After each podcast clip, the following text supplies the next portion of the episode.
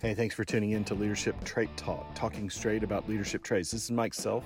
And in today's Leadership Trait Talk, Curtis and I are discussing coaching. So many times we as leaders have the opportunity to really develop folks, getting them going in the right direction and letting them execute the business, the plan, the results for the company. So we talk about how to consider that. We have an analogy that we like to share, and we hope you enjoy the podcast. Thank you. Hey, Mike, Mike, Mike. What time is it, Mike? It's, it's time to talk, Curtis. Leadership trait talk time. Talk straight about leadership traits. Talking straight about leadership traits.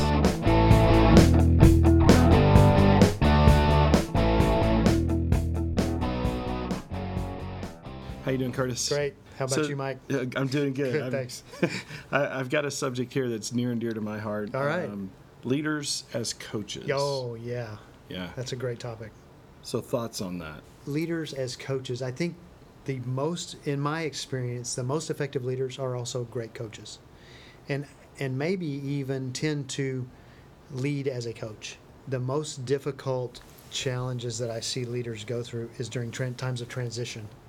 And What I mean by that is it, when you go from someone who is a an individual contributor to a first line leader, and then from a first line leader to a leader of leaders, and then maybe even leader of leader of leaders.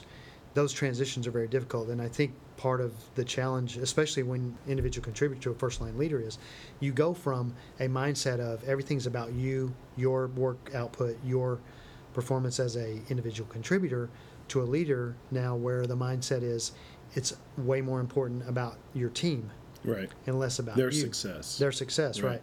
And making that transition, I find, is is very difficult. And I, I know I heard you share a an analogy one time that really had an impact on the audience. On this, this another That- sports yeah, another analogy. sport. Yeah, sorry, another sports.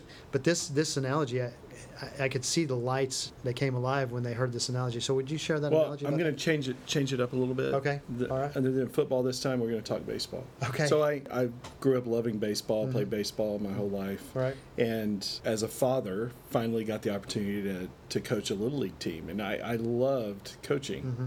And what happens when you're dealing with little kids? Um, you sometimes get the one little kid who is just outstanding, Star. you know, and you want to put him on every position on the field, and then Right. you get the other kid that I think this is the first time he's held a mitt, that? right. doesn't know how to put it on, doesn't know how to hold the ball. So you've got that, you know, the spectrum is just tremendous. Right. And as a coach, you know, standing on the sidelines, it would be so easy for me to run out of the dugout, grab the bat, stand at the plate, hit a home run for the team, and Right. we win the game, right? Right. Or run out to the mound and, and throw Pitch a a few few. pitches Right. and you know get the, th them out so so we win the game. Right. But that's that wasn't my role. I Right. had to develop the players that were on the field. Right. And so early on as a coach, I really struggled because my son was the one who was the all star athlete. Uh, And I wanted him to win the game for us. But what I saw was the stress and struggle he was going through to play that role. Right. And I wasn't developing the other players. So my next year, coaching, I really focused on developing everybody. And uh, so I, I purposefully rotated everybody into every position. nice. And so I didn't just keep the one good kid on first base and Right. the great kid pit in the pitcher slot. I, I- even if the kid had never held a glove, he was going to play first base. Mm-hmm. So it really took me developing these kids. And so I found by the end of the season I had a much better team because uh, matter of fact developed them. probably the the worst uh, the one that really struggled the most he actually hit a home run in our final game of the season, Nice. and that was a, probably one of the proudest moments for me. But I Right. translate into that into my leadership style. Right. I've got to remember that, you know, I could put all the work on my workhorses or Right. all my athletes Which or my sometimes we super all tend to stars, do, right? Yeah. But then I forget about the folks who, you know, Need they developing. need some development, Yeah. right? Yeah. And so I think as as leaders, we've got to remember the entire team.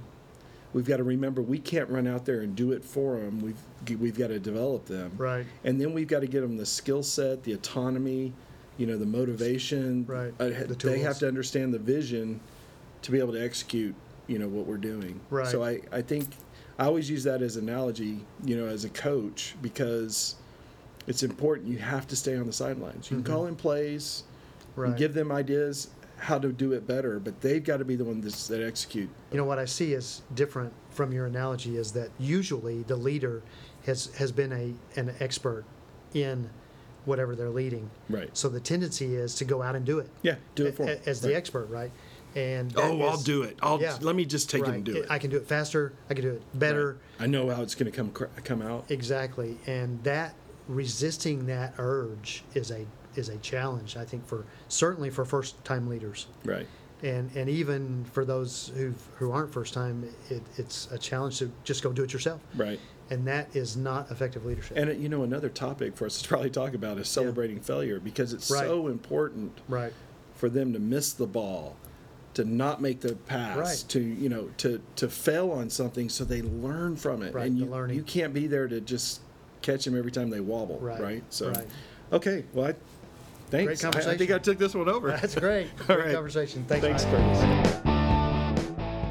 So, as you heard in today's podcast, leaders as coaches, think of it like being on the sideline, calling in the plays, but letting them execute, letting them be the ones that carry the ball. You can't always go there- in there and take over and, and make it happen every time it gets tough. You need your team learning, failing together, learning to grow together, learning to pick each other up and carry the ball across the finish line, hit the home run, whatever it is, whatever the sports analogy you want to use. But you, as the coach, as the leader, need to let them do the job. Find the skills they need, let them hone them, and then get out there and, and execute.